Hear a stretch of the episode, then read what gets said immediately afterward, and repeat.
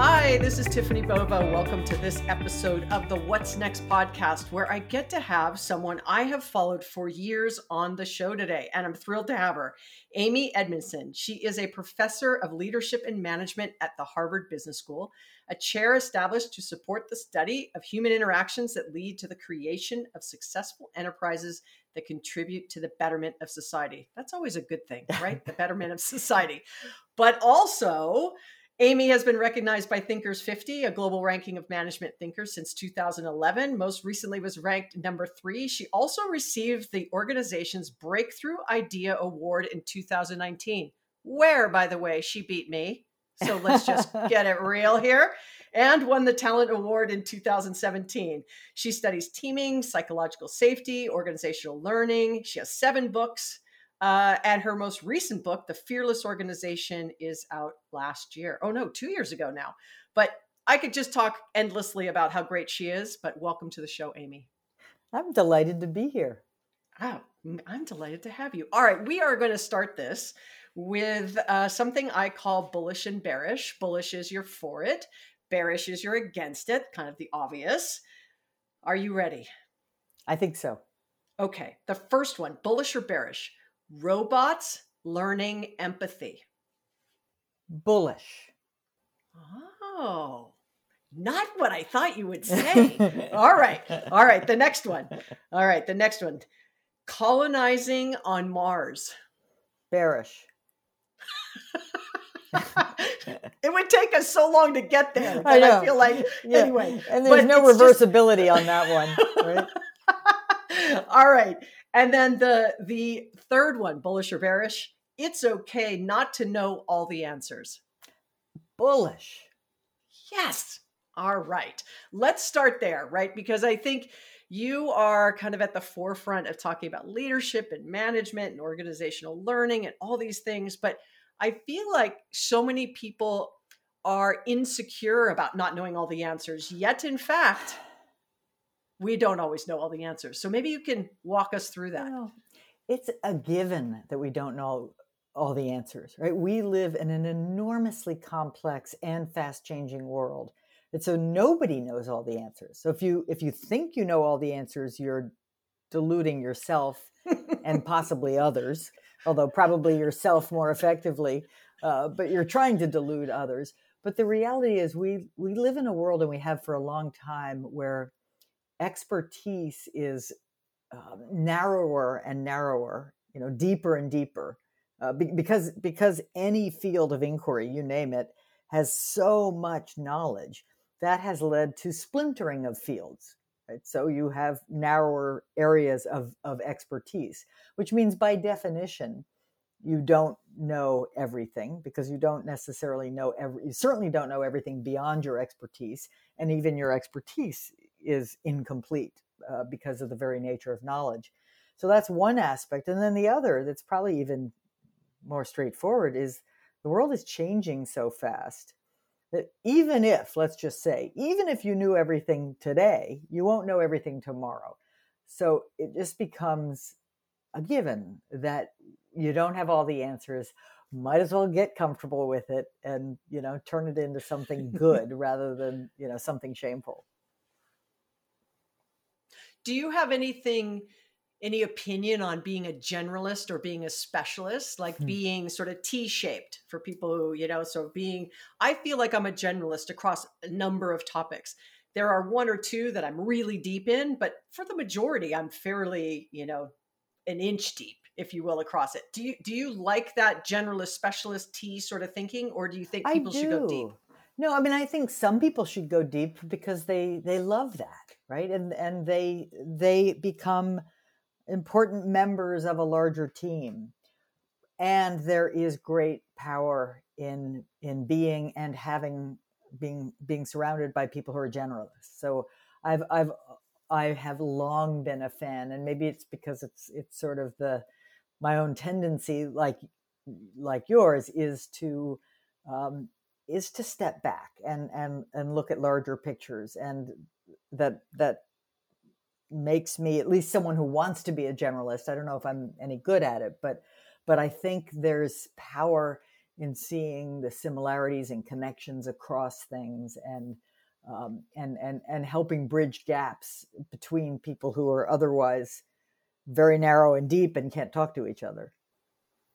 Well, and that leads me right to the teaming conversation, right? Because I've had multiple people on the show, whom you know most of them, if not all of them, um, sort of talking about, you know, diversity of thought and, you know, the power of that. And so you think generalist, specialist, that is a very much a diversity of thought. And so in building teams, is that the right approach to say, look, we can't just have all generalists. We need somebody that might be a little deeper, but we don't need all specialists because then they might not talk to each other. You know, I think the whole idea of the T-shaped person is someone who has enough expertise in something to appreciate what that means, um, um, and and to and to at least bring something to the party. But the T-shaped means that ability to reach across, right? That you're not hopelessly limited um, to seeing the world the way an expert in your domain might, but you that you have this capacity to get curious about what others bring and what they see. And I, and I think that capacity starts with curiosity, uh, by the way. So with respect to composing a team, of course, it depends what that team is trying to do, right? If it's it's some very specialized, let's say, a, you know, a virus develop, I mean, a vaccine development team, um, we need some very particular, very deep kinds of experts. And there's a whole lot of people who don't, who's not, who are not going to add value to that team.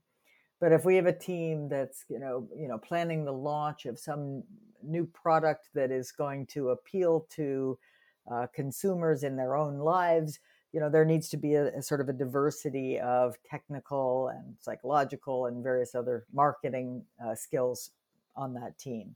So it starts with the team is for what?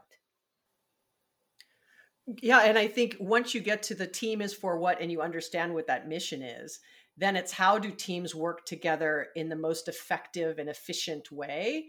Um, and, and I think that leads me to things you talk about all the time, right? The sort of humanity and the candor and sort of admitting failure and having very honest communication. And, and has that been really challenged as we've all been working from anywhere now for almost twelve months, depending on where you're listening to this in the world? It could be longer mm. than twelve months, could be coming up to twelve months. But do you think that that cohesion of team has really been stressed? I think it has. And I think we're beginning to see evidence and, and research on this, that, that the working from home has stressed our, or, or um, in, inhibited the trust uh, in, in many teams. And now I'm talking to more and more people who are saying, well, our new hires have never met anyone in person, right? And and it's it's just a little different, right? It's a little different to to build trust and to uh, know each other well enough to kind of team up um, efficiently, I guess would be a way to say that. So yes, I think our trust has uh, been slightly eroded and and uh, for, with.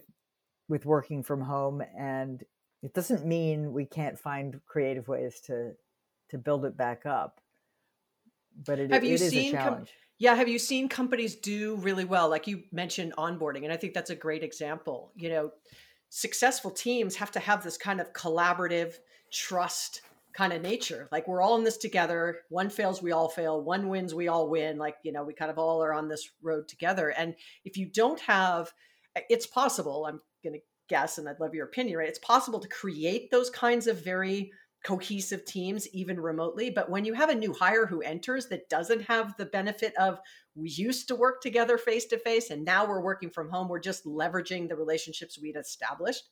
Yet a new person doesn't have that safety net to fall on, back on, that they knew each other. So have you seen people do a really good job yeah. of, of navigating that? Yes. And it, you know, it, it comes down to doing it deliberately. So recognize, you know, recognize the gap, recognize where the gaps are, recognize what these kinds of technologies do well and what they don't do well, um, and then see, be creative in terms of how do we, you know, how do we compensate for the things they don't do well, right? One thing, for example, one thing that work from home technologies don't do well is make it easy to pick up subtle clues, subtle cues about, you know, from body language or, um, you know, um, uh, from, you know, someone suddenly lets, um, looks interested in something, or they have an idea. You're very likely to miss that on a, on a Zoom screen of any size at all, you know, more once you're beyond like two or three people. And, and so recognizing that there's just all sorts of cues that you get in around the table that you don't get in, in mediated uh, meetings through technology, then say, okay, how do we fill in that gap in a creative way? Well, maybe it's um, routine use of, of polls or the, the icons that, you know, thumbs up, thumbs down, or, um, or routine use of what you might call rounds. Of, of just doing a quick, let's go around and what, what's your idea on that? What's your reaction to that? I mean, just being being a bit more systematic in a, in a way that just happens so naturally when we are face to face.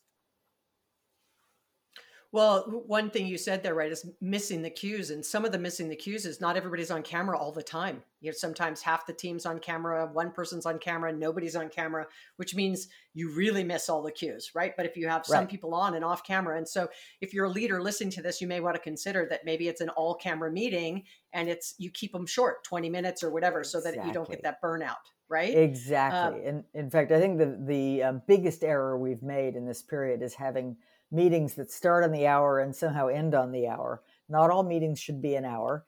And, and certainly all meetings should, you need a ritual where they either start ten minutes later and, and, and but I think the twenty minute idea is, is a really good one, or at least figure out what is it we need to do? How long should it last? And how will we do it? Right? If it's just getting input, how will we do that? If it's just, you know, announcing some new thing, how will we do that? Very, it's very much a design problem. And and it should be, it's a design problem that should be handled a lot more thoughtfully than I think most most organizations are doing right now. Well, I think part of that is also that this is such uncharted waters. I mean, you know, management yeah. and leadership has been spoken about forever. I mean, obviously, you work at Harvard, you teach it, you've, you know, shaped many of the minds of some of the greatest leaders. And ultimately, I'd say that then you go, well, here I am in the middle of this pandemic. I don't know how to run a virtual meeting right. that allows me to get everybody engaged. And I don't know how to draw people in. And I don't know how to think about a twenty minute meeting versus a fifty minute meeting. Like, this is like, like I'm pretty good at how I lead in right. person. And I don't know how to do right. it like virtually, right. In, in this way. And so, you know, maybe you can talk a little bit through psychological safety, because I think that will lead into sort of some of those insecurities and ways to feel that even though you don't know the answer, that you give it a shot.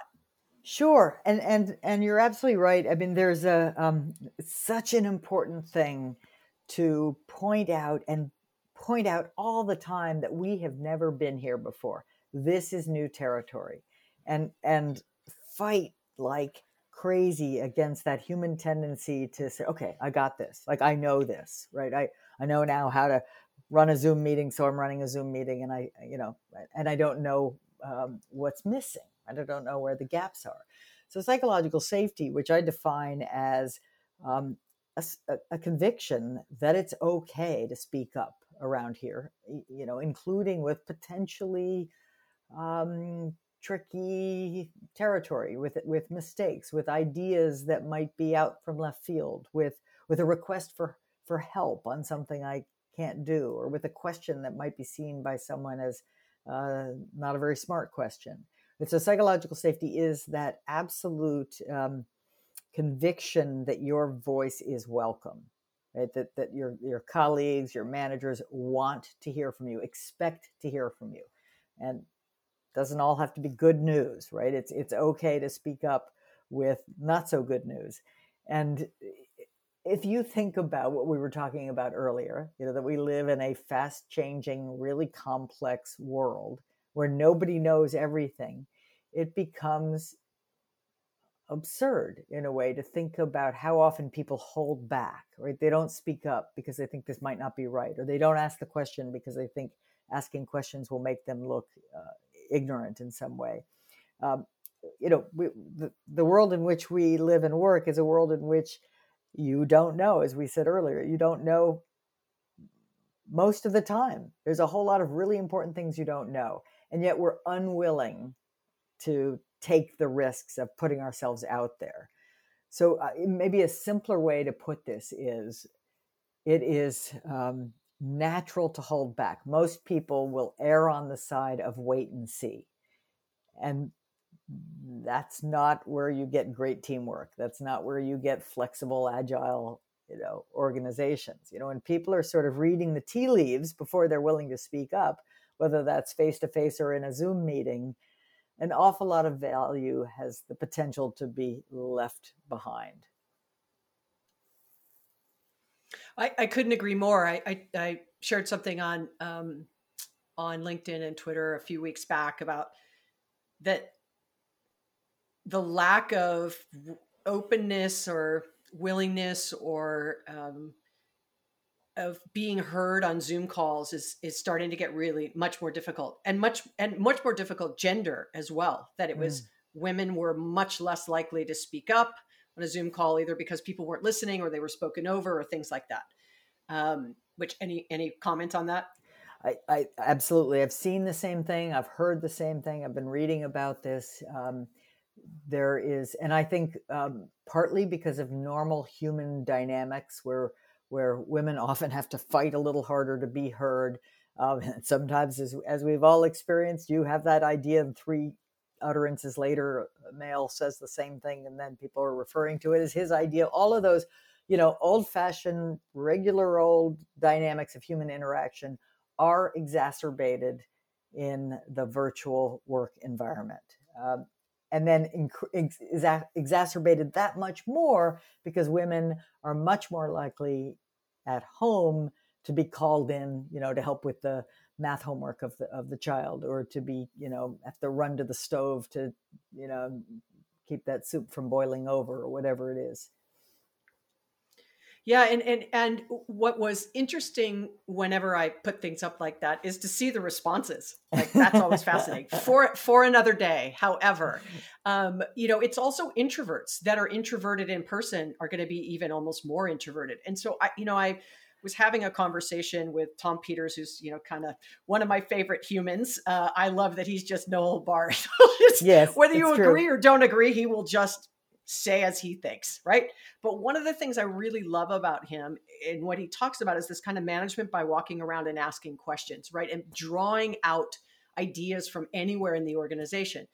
I take it one step further and say, but it isn't just about asking the questions. It's then capturing that and then saying, you know what, this idea came from Bob or Sally, right, or, you know, whomever Giving it might credit. be. Yep. Yep. Anywhere in yep. the organization. And then even if the idea was not a good one, you know, like it wasn't implemented or something, that you still say, you know what, this is why we didn't do that. And it starts to make people feel more psychologically safe, that my executives will ask a question, but they're actually listening, and then they'll either action it or not action it and tell us why. And I think that's hugely powerful.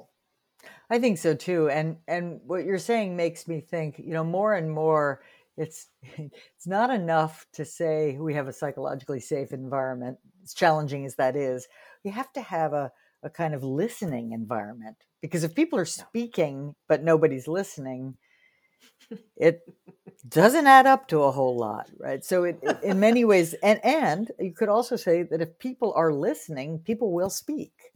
I mean, when you get the sense that it matters to my yes, colleagues, yes. to my managers, you know, to... to my company, that matters that I offer things that, you know, and, and, and as you say, let me know what happens with it, right? It, maybe it goes somewhere, maybe it doesn't. Either way, I need to have the loop closed to feel good about it. Yeah. And that. I think that, and I think that's hugely powerful. You know, I, I think that that's where leaders um, have a huge opportunity to provide opportunities to others who may be introverts and not always the one that are, you know, showcased, that you let everybody kind of get that, their time, their air time, their idea time, their, you know, all of that. And, and I think it comes down to, as you said, you know, the listening, but it's also the respect of you ask, you hear back, mm-hmm. you do something or you don't do something, but you're giving that person permission and the respect to speak. And so I, I've also found where leaders, like, so we're on a call, you and I are on a call, and Amy, you just, I ask a question and I ask it to you directly. Yeah. You start answering and someone sort of talks right over you. And sometimes the leaders don't go, hold on a second, Amy yep. wasn't finished. You know, all of a sudden it's like right. second grade, right? Like right. traffic. Let someone, yeah. yeah. right. Now, do you think and, that's happening more with, with Zoom or less? Because it's, you do have to sort of unmute yourself, or at least, you know, once you're above four or five people. Yeah. I feel like you miss the, you oh. know, when you're in human, you can kind of see someone's about to speak or they want to say something. And so they start speaking and, and there's that little delay. It's like a two or three second delay. So I, but I do point. feel, yeah, I do feel like the distraction level is up. And so are people really listening? Because yes. when you're sitting in a room, you know, you can kind of control, they're not watching television. They're not, exactly. you know, their kids aren't pulling at their ankles, you know, the mm-hmm, mm-hmm. dogs aren't jumping up on the table. That's not happening. And so this, there's this huge level of distraction. So sometimes it's not that they're not listening because they don't care. They're not listening because they're just not right. even paying attention. Right. Well, and and let's face it. I mean, let's go back to this idea of design. I, I think that too many people have too many meetings, and, and the meetings go on too long. And so by the end of the day, you know, you've had meeting after meeting after meeting. It's, you don't have to be a bad human being to have spent some of those meetings also on email or also, you know, reading something that needs to be read. So the the reality is, and you couldn't do that in a regular meeting. You know, you couldn't walk in with some report and start reading it, or walk in with your computer and start doing the email at the same time. And so I think we have to make it, we can't just say, oh, you can't do that. Right? We have to make it less Um, tempting to do it by making your presence more necessary, right? So that might mean for sure, that might mean shorter meetings. That might mean no one's in the meeting whose presence isn't necessary, so that when we're here, we're all in, right? And then when we're, we're done, we're gone.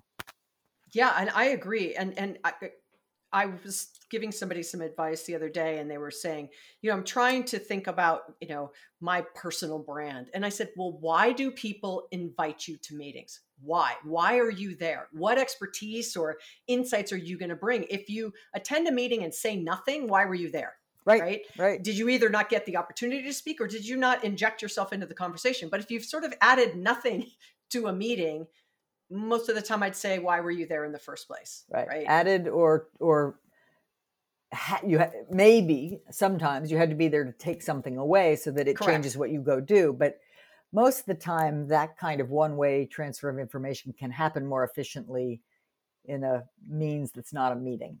Right.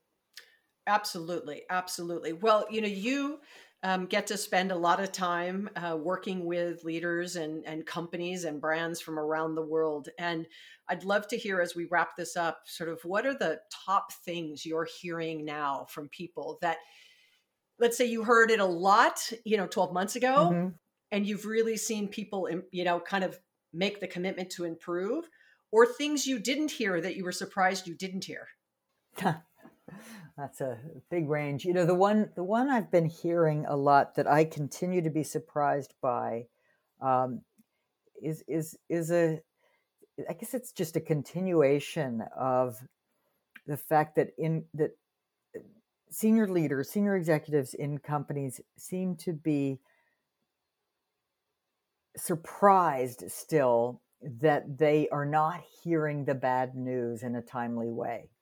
Right? That they they you know, and I, I honestly think, I think their heart's in the right place. They've, you know, they've maybe read my work. They've read Tom Peters, right? They know, they know um, that it matters, right? They know that it matters that people feel able to speak up. They know that it matters that uh, they hear the bad news as well as the good news, but they haven't f- figured out a way to really change the, the broader incentive context that, that makes that a reality. And, the, and they're sort of, they're, they get perplexed, right? And, and, you know, to put a um, kind of an obvious, uh, give an obvious example, they, they um, say, we really need people to collaborate. We need people to be candid. We need people to dissent and disagree. Um, and then they have in place, you know, a, an incentive system that, that force ranks uh, their employees, right? That's just not going to go anywhere. But I, I think more, even without those kinds of sort of obvious mismatches, I think what what um, they're, what people are wrestling with is that this human thing is much harder than they thought, right? It's it's hard to really engage hearts and minds um, in a useful way, and it matters. The hard stuff is easy. The easy, the soft stuff is hard. Exactly. Exactly. Right? You know, the technical stuff is easy because we got expertise. We got technical experts, and they'll, you know, they'll do that expert work for us. And the soft the, stuff isn't. The soft stuff isn't. It's just, it's sort of, you chip away at it. You make errors all the time. You know, you don't mean to be short with someone, and then you are, and then, you know, the bad news goes underground again.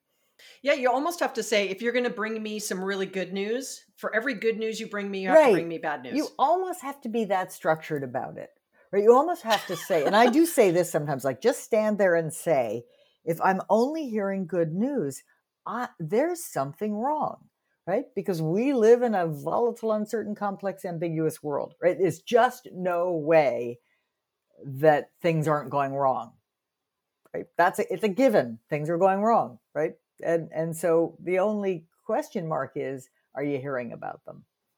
Right, right. And, you know, I, I said in my book, I'd be the, this sort of, I feel like Undercover Boss is a massive psychological experiment on leadership, um, the T V show, because I go, you know, they spend yeah. the first five to seven minutes disguising the executive, which I think is a complete waste of very expensive T V time, because they could go out amongst their people and no one would recognize them anyway, because they never leave their office. Right. Right. True. And so, right. you know, yeah. walking around to hear the bad news and see the things aren't working well. Okay. So that's the stuff that you heard. What were you surprised maybe that you didn't hear during the last twelve months? That you thought, for sure, this is going to be the time we finally have a conversation about X. That has kind of been on the back burner. And while you think about it, I mean, I can just talk about our our world, mm, right? This yeah. digital transformation accelerated in the last twelve months, where for decades we've been saying, you know, kind of like Y two K, for the last twenty years, we've been saying it's going to get more and more and more digitally connected. You as a company, small and large, have to digitize your business. And then boom, you know, a black swan event hits, and all of a sudden everyone's like, accelerated all these digital investments, and they realized that they didn't make the right decision in not making those investments. So, you know, I'm not surprised it finally happened, right. but I was surprised it hadn't happened sooner. Yeah, that's right. I mean, maybe for me, it's been that they, um, because I think so many organizations had the, the experience of getting this done overnight, meaning get by getting this done, meaning everybody went home and you know, they downloaded the software, they figured out new norms, maybe not always very good ones as, we, as we've been talking, but they, they kind of turned on a dime. Like they were enormously agile in ways that they would have thought would not have been possible, right? Well, this would have taken months of planning and then a sort of a pilot over here and, you know, on the way no, things are normally done. And they learned that even, you know, you can have an elephant dance um, if you have to. But then here's the surprising, a la Lou Gerstner, right? Exactly. And then, but here's the, um, the the surprising, and on you know from one week to the next. But the surprising thing is how little that experience has bled over into everything else, right? In other words, if you can do that, well, what else can you do that you previously thought impossible, right? I haven't seen that much explicit attention to, um, you know, slaying the other sacred myths, if you were, you know, if you will, the the yep the um, the toppling of the can'ts. Right? There hasn't been a lot of yes, toppling I mean, of you know, we can't I... do that, we can't do that, we can't do that. Or we tried it, it didn't work. We tried right. it five years ago, it didn't work. That's not what we do. It's not what our, you know, this, right. you know, it's kind of this crossroad of go back to the status quo or reimagine what we've now learned during this time. Um, yeah, I find it fascinating. Go ahead. Well, I was just saying, even the prevalence of the term go back, right? The prevalence of the, even though people go, oh yeah, right, we won't really go back, but still you hear it all the time. When will we go back? Um, you know, rather than when will we go forward into some new kind of amalgam of what we've learned, it's it's um, there's a, a strong desire and a strong temptation to think about it as let's when will we go back? Yeah, early on, there were two terms I didn't like. One, I didn't like social distancing because I feel like oh, we are social creatures, yeah. and if you're not yeah. if you're not social, you're isolated. So I like phys- I liked physical yes. distancing. Well, it's more you accurate, know, phys- right? Versus social. Yes. yes. Uh, th- number one, and number two, I didn't like the new normal. I right. going back was you know, and so I I said next future because it's like mm. look, what's next? What's our next future? How are we building upon the things that were before, but what we've learned during this time? Like we can, we are a large organization. We can be nimble. We can be agile. We can be responsive. We can do these things working remotely. We can hire talent from anywhere in the world. We never thought we could. I mean, you know, et cetera, et cetera, et cetera. Right. And so I feel like those are, um, you know, great things if we can get everybody to have a little bit of a beginner's mind on what can be possible going forward. So, Amy, this has been fantastic. I could talk to you for hours because, you know, we never get a chance to catch up. But how can people that are listening today keep in touch with your work? And, you know, besides the obvious of buying your book, The Fearless Organization, but besides Thank that. You. Well, amy c edmondson dot com does have a few. I try to put articles up. I also am on LinkedIn and I post articles there um, and have, of course, a faculty webpage at Harvard Business School as well. And for all of you, you know, who strive to be leaders in the future or who are leaders now, Amy is one of my go-tos when I'm looking for information about kind of what's coming next. So thank you so much, Amy, for spending time with me here today. It's just such a pleasure to, to get the opportunity to have this conversation. I appreciate you and all your work. I always say I stand on the shoulder of giants and you're one of them. So I, I really do appreciate you and all that you do and have done for me in the past. Well, thank you. I really appreciate that. It's um, a pleasure to spend this time with you. I could do it all day also. How great was that conversation with Amy Edmondson? I could have talked to her for hours, really. It's just so fascinating to understand the psychological ways to approach leadership and teaming and learning and failure in this unprecedented time of hybrid work, working from anywhere, home and otherwise. I hope you enjoyed that conversation as much as I did. I think that if you're looking to get into leadership, you are in leadership. We always have to be students of our profession. Make those investments every day in yourself by listening to the What's Next podcast. That's one of the ways you can do it. So thank you for doing that and joining me here today. Please subscribe, share with friends, download, give me some feedback. I'll look forward to having you join me again next time.